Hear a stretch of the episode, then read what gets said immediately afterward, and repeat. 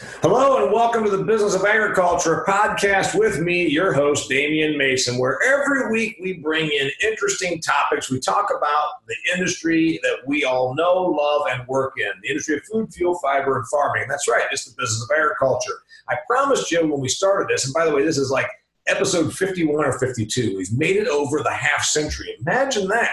I promised when we started that I wasn't going to bore you talking about crop prices and weather forecasts because every ag meeting I've been to in the last 49 years, they got somebody in there talking about the spot price of corn for March and what the El Nino Clipper is going to do as far as weather from Alberta. So, anyway, here's the deal. You know that I talk for a living. I speak at corporate events and association events all over North America. That's what I do and I do so humorously because I have a comedy background. I've got a guest. He's a buddy of mine who does what I do for a living. So you are going to get the pleasure of hearing from another guy who does what I do for a living, talks at corporate and association events, and he does it for agriculture just like I do. If you've ever wondered what it's like behind the scenes, and you're a comedy guy, if you've ever wondered what the fun and not so fun, what's the work like? What's the business of being an ag talker who's funny really look like? Well, you're going to hear about it from my perspective, but more importantly, from my guest's perspective. His name is Tim Moffett. He's a funny dairy farmer. Maybe you've been at a meeting where he was on stage. If you haven't, you might consider trying to get him at your next event. Tim and I met a while back, and we'll get into that. But most importantly, please welcome to the show, Tim Moffett. Thanks, Damian. Thanks for having me on, buddy. I really appreciate you being here. These folks are going to get, you know, they're in for an earful, buddy. They're going to hear from us about what we do for a living. And they're like out there right now. Remember, I've got seed salesmen and I got, you know, gals that are putting their kids on the bus and they're listening in the pickup truck at the end of the driveway. We got all kinds of different people, you know, farm people, meat processors, and they're saying, hey, man, I wonder what it's like to be a paid talker. So, Tim Moffett, Give them a little background on you, then we'll talk about us. I am uh, I'm a dairy farmer, so I go as Tim the Dairy Farmer. Uh, I wrote that name myself. Um, That's a pretty original name. Well, people kept getting me confused with my cousin, Cow Patty Tom. So I went with Tim the Dairy Farmer. But I've been doing uh, stand up on the side for almost 17 years now. yeah, and and and uh, you you are from Florida. And you're a dairy farmer, so you and I have some things in common. Dear audience, you've heard me talk to some dairy farm people. You hear me talk about dairy issues. This guy knows because he's a dairyman down there in Florida. So he and I are both 49 years old. We're both from a dairy farm background. We both talk funny for a living. wow. There's like us two, and that's it. We were meant to be together. So, anyway, tell these folks a little bit about your operation on the ag side, and then we'll talk about your showbiz side. Well, the ag side, uh, the dairy business, which is a lovely thing to be in right now. Uh, my brother and I have been partners for 30 years, I guess, and uh, we're a grass-fed dairy operation. And by the way, there's not a lot of that. That's kind of old school. It's kind of what New Zealand, I guess, has some of that. Tell us how that works. Well, that we were at a point where um, all our money was going to the feed companies and everybody except us so we pulled the trigger. And when I say all grass, I mean it's all grass. Um, right now we're cutting grass silage, whereas most guys are putting up corn silage. We're putting up grass silage. Uh, we might feed a little hay in the winter, but other than some good mineral and supplements, it's just grass. Okay. I'm not against, I'm not against feed and feed, but right now it doesn't pay to feed feed. Well, you got to do what works for you. So you get a little less milk because you're not giving them this high, high energy, uh, hot ration. They're not getting, you know, like the guy that farms my ground, he's got, you know, 85 pounds of milk per day per cow, but he's also putting a lot, you know, they get that corn silage, they ground up straw, they've got all the commodity barn. What are you guys, what are you guys doing? We, we just, they're out in the pasture. Of course, we're in Florida, so we don't have snow. But, um, you know, they're out in the pasture year round. I mean, I'm not against I got a lot of buddies that, that milk exactly the way you just talked, and I used to do it myself. I'd have nothing against it, but every farmer's different. Everybody's got different things they need to do, and we just went a different route. I think it makes good sense. And you know what? We're going to talk about the business of talking at ag meetings in a funny way, but I thought it'd be a neat thing for our ag folks to hear. When you think of a dairy, you probably don't think of the way he's doing it down there in Florida. These cows are on milk or on grass. He doesn't buy any grain. They only milk them once a day. Once a day. Once a day. Great. It's like banker hours almost. Talk louder. Thank you. All right if you've ever then said to yourself, all right, I know about this Damian guy, tune into him. Who knew that there's this guy named Moffett? So here's what you need to understand, dear listener. Tim and I met uh, not that long ago. I kind of knew who he was. He kind of knew who I was because you're out here on this circuit, which people like to call a circuit. Like they think it's like you just go and hop on a train and the next thing you know, that's your career.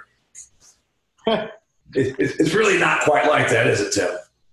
It's not what you'd call a circuit where you just sign up and like all of a sudden the train Not comes picks you up. It's not even that glamorous, Damon. Damian. No, it's not. So Tim and I were we always knew of each other, and I had heard of him, and he'd heard of me. And then in the wintertime, uh, I was asked to be a part of a podcast that was put on by um, a commodity group and a magazine, and they had Tim and I on as their guests. They sent us what was to be their script, and mostly they just wanted us to get on there and tell jokes and yuck it up. And that's where we both got together and said, you know, this is why they disrespect people that are comedically funny they think you're like a puppet, you know, like a monkey on a string. It's like, hey, give me a peanut, and I'll just uh, turn the act, turn turn the organ, and we'll play. Oh, that was quite an interview, man. That's going down in the books. But um, yeah, that, that's one of the things I hate. You brought it up. Is um, they think just 'cause you're you're a comedian, hey, tell me a joke. You know, that's the I hate that. Now, I, we not only hate it, and this is something that most folks don't get. You know, it's it shows that it's almost like our our business gets denigrated and we get disrespected. You know, if someone says, "Okay, I'm a farmer," well, that's interesting. You might say, "I'm a farmer." Oh, I'm a plumber. Oh, okay. But if you're at a cocktail party or at any event, what do you do? If you happen to say comedian, which I never do, and I'm guessing you probably don't much anymore either. Oh, you're a comedian? Oh my God, say something funny. Or the worst one, you're a comedian, but you don't seem very funny. Like, well, you know what? I'm not on stage right now. Why don't you get in your pocket and give me a few grand, and I'll be the funniest damn person you've ever stood next to at this patio. Exactly, exactly, man. So Tim and I met. We were part of this interview, and then uh, I said, "Ah, this guy and I should just keep up." So we've been keeping up a little bit ever since we did that. All right, let's talk about show business. Tim, what have I missed so far? Other than we neither of us likes the term comedian. Do you call yourself comedian? Uh, yeah, I do. Because I mean, you're the smart one of the two of us, Damian. You're. I, I, I think of you as, as much more intelligent than me. So I, I don't want to call myself a clown. So I call myself a comedian. But yeah, I'd still refer to myself as a comedian. Okay, here's the deal. First That off, was, no, that was no disrespect to you being smart. Yeah, well, I appreciate that, and you'll never disrespect me by calling me smart. Go ahead. So that's I don't mind being called a comedian. I don't mind being called a comedian either. I also, though, am protective if that means that they're going to expect you to be the monkey on the string and the organ starts grinding and you're supposed to then perform for peanuts. So, comedian to me and you means we worked really hard at creating material and we put this show out there that's it's humorous and it's funny. And I always tell everybody to be a comedian means you're a professional observer. You observe the day's news or this person's activity or something about, for instance, the business of agriculture, and then you put it through your lens and you give it the observation, then you deliver it back to the people. They've seen it too, but they haven't seen it the same way we see it. And then we say, "Here's my perspective," and you put your point of view on it. Is that what you? Is that how you call or describe comedy? Yeah, I would call that, and then you'd also you say the things that other people are thinking, but they won't say it.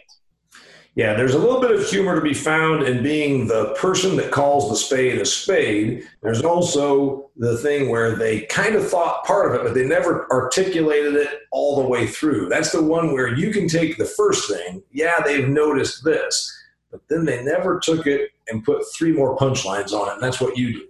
Well, and then it's also a matter of uh, timing. You know, when you when you decide to say that thing that everybody's thinking and nobody is, you better say it at the right time, or it's really going to make you look bad. So one thing that I always pointed out as being the youngest of nine children, I'm not a great joke writer. I have good timing. I'd say I'm an average joke writer at best. I think I'm a good timing and interactive and on my feet guy. That's one thing that we do as professional performers is we analyze ourselves just like an athlete breaks down tape and watches their free throw or how they played the game of football. When you look at Tim Moffett, what is your strength and what is your weakness as a performer?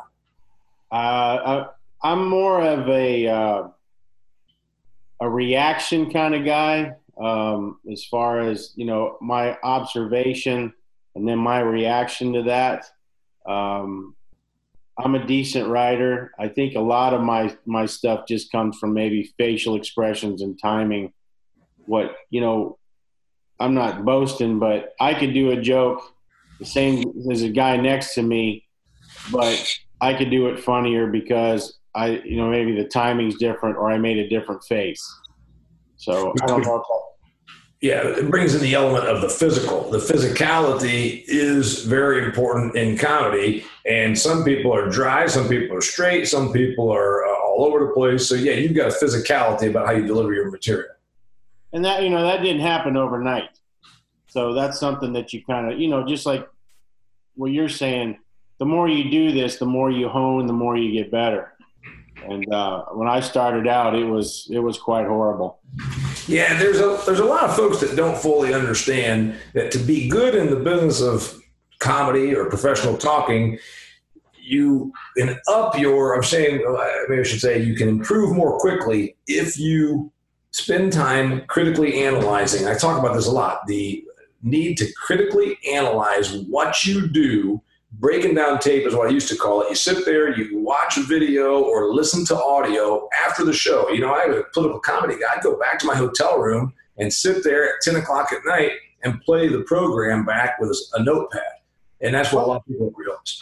I, I agree with you because some of those, you know, after you show you're, you're driving home or you're in the hotel room and you're just critiquing yourself to them. What, what's that thing you say? The show, the show you we're gonna say it, how do you i've heard you say it a couple times but it's dead on it's, it? it is dead on in show business uh, what we say is uh, and I think this, and you'll you'll agree with this, and the listeners are going to agree with it. You got three shows. You got the one you planned it to do, the one you did, and the one after you walked off stage and were on your way home, you wished you had done.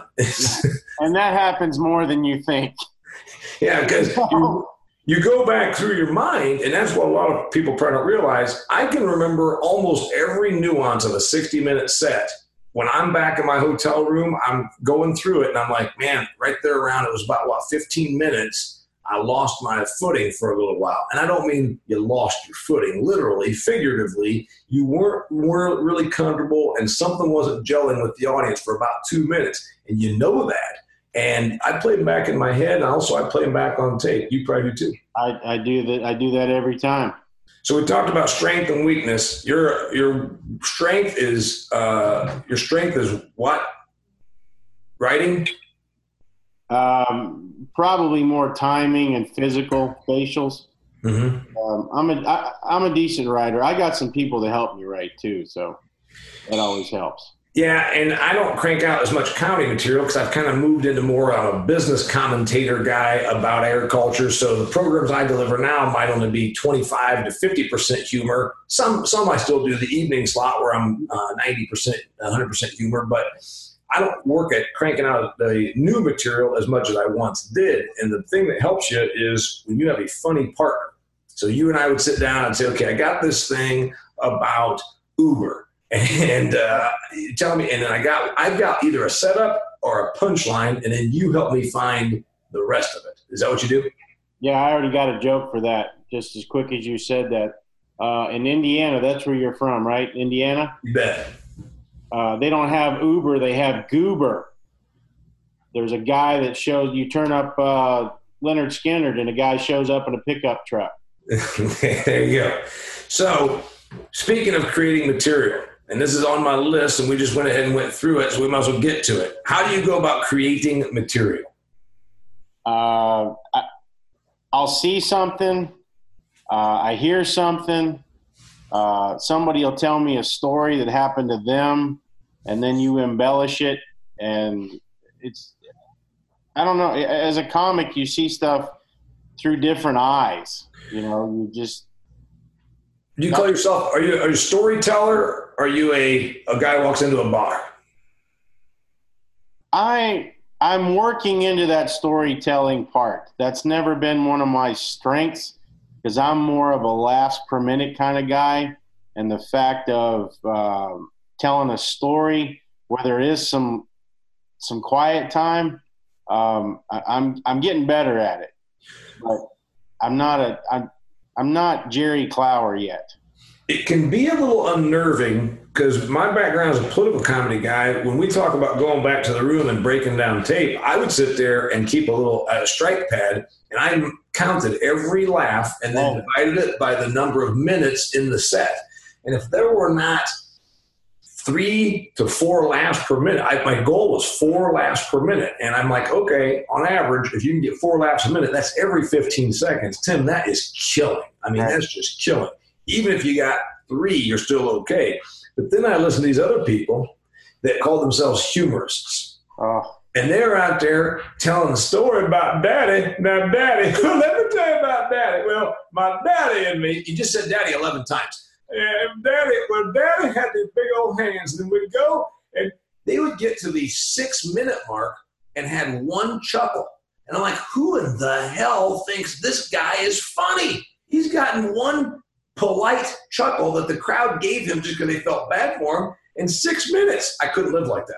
If that if that guy came up to you in a bar and said, "Hey, I want to tell you this story or I want to tell you this joke," you'd have walked away from him in the first thirty seconds and forgot all about him. But because he's up there with the microphone, you're you're trapped.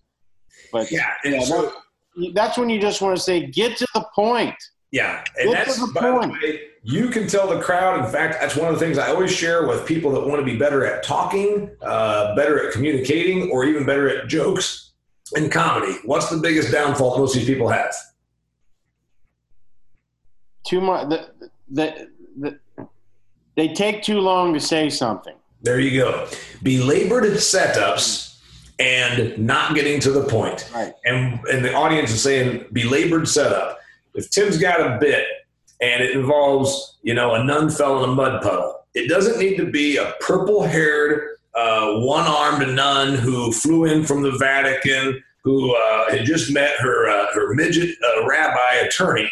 It doesn't need to be all that if the punchline is the nun fell in the mud puddle. And people don't get that. So if you ever listen to stories or comedy, to your audience, you'll notice belabored setups and unnecessary peripheral detail, and then never getting to the point. Meandering can be the death of comedy. Right. People listening to this podcast might be saying that themselves right now. Get to the point, Damian and Tim. I don't know. Uh, they're not because they're enjoying. We're teaching them about the business of funny. All right. First time you hit the stage for money. Cool. Years ago. It was. Uh, I'd been doing comedy at, at open mics for about a year, and I thought I was ready to go do a Farm Bureau um, dinner and I think they were paying me $150, and I drove like three hours. And Damian, it was so bad that I offered them their money back. And they felt sorry for me and told me that I needed to take some comedy classes to keep it. it was it was bad, buddy. It was bad. hey, we've all been there. I did. My first paying gig was, I think, for one to three hundred dollars somewhere in that range because I can't remember which one was which.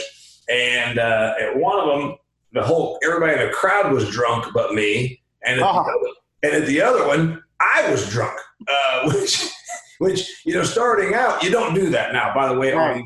we, Tim and I are professionals, and this is our business. But when you're starting out, it's almost a lark. I mean, you're like the farm kid that's funny. You've got this thing going. So yeah, you, know, you, you've done it when you took it a little less seriously. Yeah. You drink no, I, I do, but not on stage. That's same with me. I just got offered a week ago. They said, "You want a beer?" Because I was doing an evening event. You know, I don't, I don't do as many evenings anymore. I do more of the daytime slots now. But you know, I was doing an evening slot. And they said, "You want a beer?" I said, "Yeah." When I get done, they said, "Well, you can have a beer. I said, trust me, I know I can. I drink beer. I, love beer. I said, I could drink four beers and still get on that stage and still just be fine. I said, I'm going to tell you why I don't. And the same reason I'm sure for you, Tim. I don't want you, the paying client, to think I don't take my job seriously. And that's why I don't have a beer ever before I go on stage. I have a funny story about that. Do we have time? We got time. All right.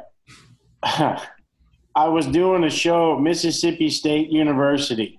It was the veterinarian program, and they it was it was like a graduation banquet, whatever. Now, all these vet veterinary students were in the back, and there was a bar in the back of the room. Now, all the suits, all the professors, all the the, the beautiful people were down front. Well, the students in the back decided to start sending me shots of tequila. Now, this is at a corporate event like we do, and yeah. I didn't I didn't know that they were allowed to do that. Yeah. So you know, when in Rome, so I did. I did. It was a double shot of tequila. I didn't know that till I drank it. Oh my! And uh, long story short, it started to hit me about five minutes later, and I had a particular joke about uh, vegetarians but my words got slurred and my brain was feeling a little funky, so I said vaginas. So when you're on stage at a corporate event and you go to say vegetarian and you say vaginas, that show comes to a screeching halt. so lesson to self: don't drink on stage. Don't drink tequila when you're on stage. uh, all right we talked about creating material. I'm going to give you a couple of fun things here. All right, you and I are on stage ourselves, but there's a little bit of a character. How much of what you do on stage is a character versus, you know, how much is really just Tim Moffett? How much is character?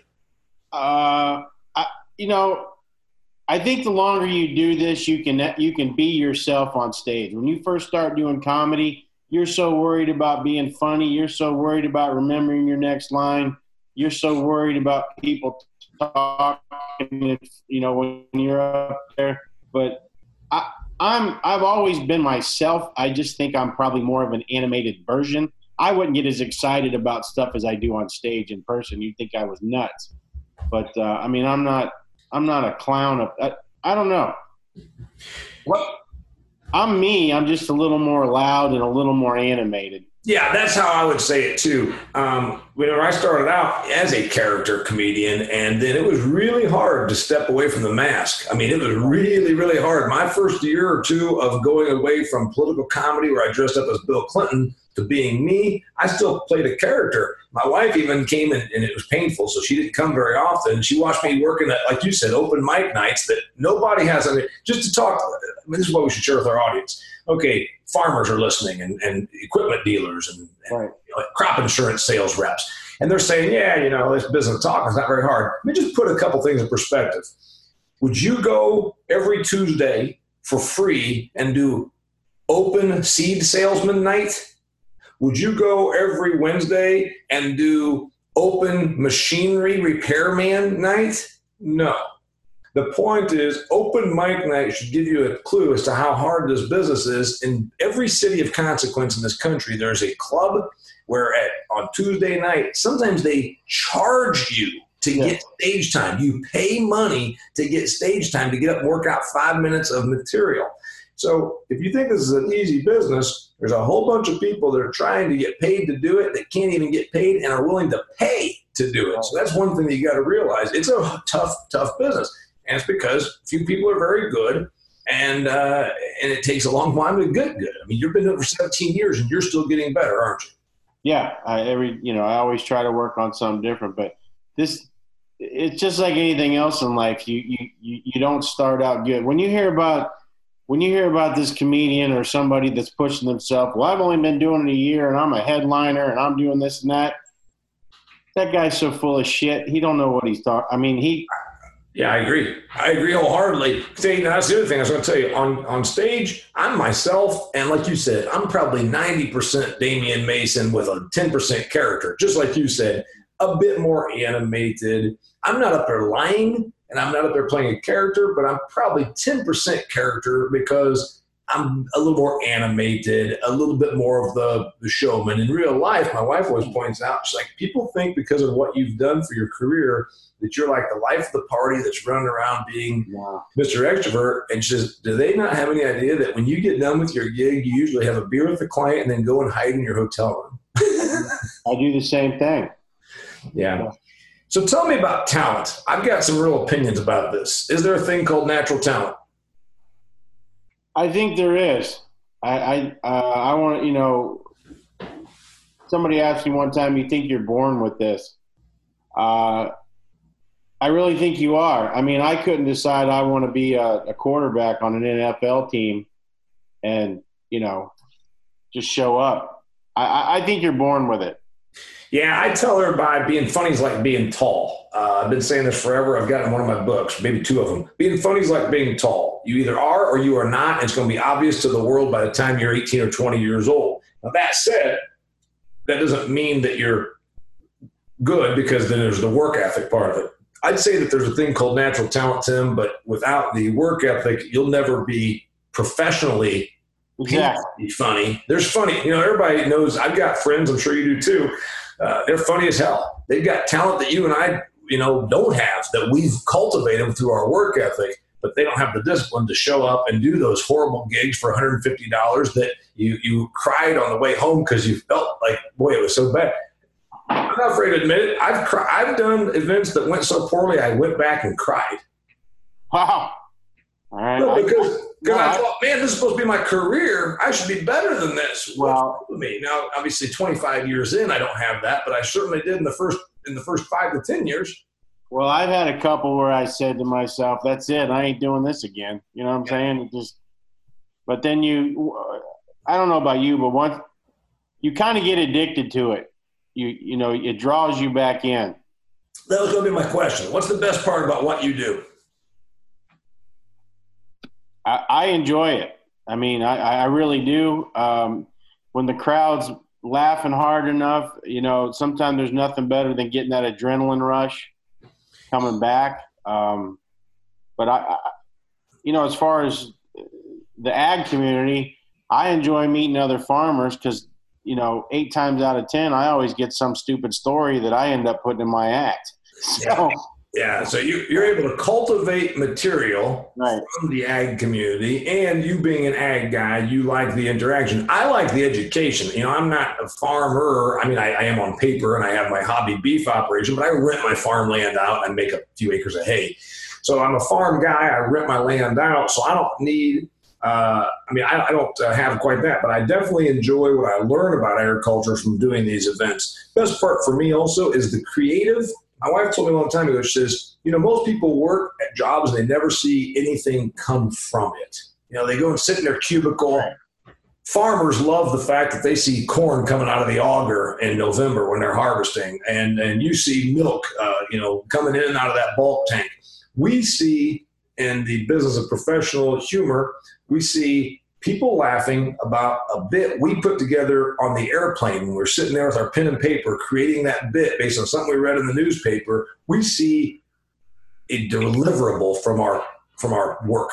Well it's and the other thing that's cool about it um, it's instant gratification. You know as soon as it comes out of your mouth whether they liked it or not. You don't have to wait around for a review.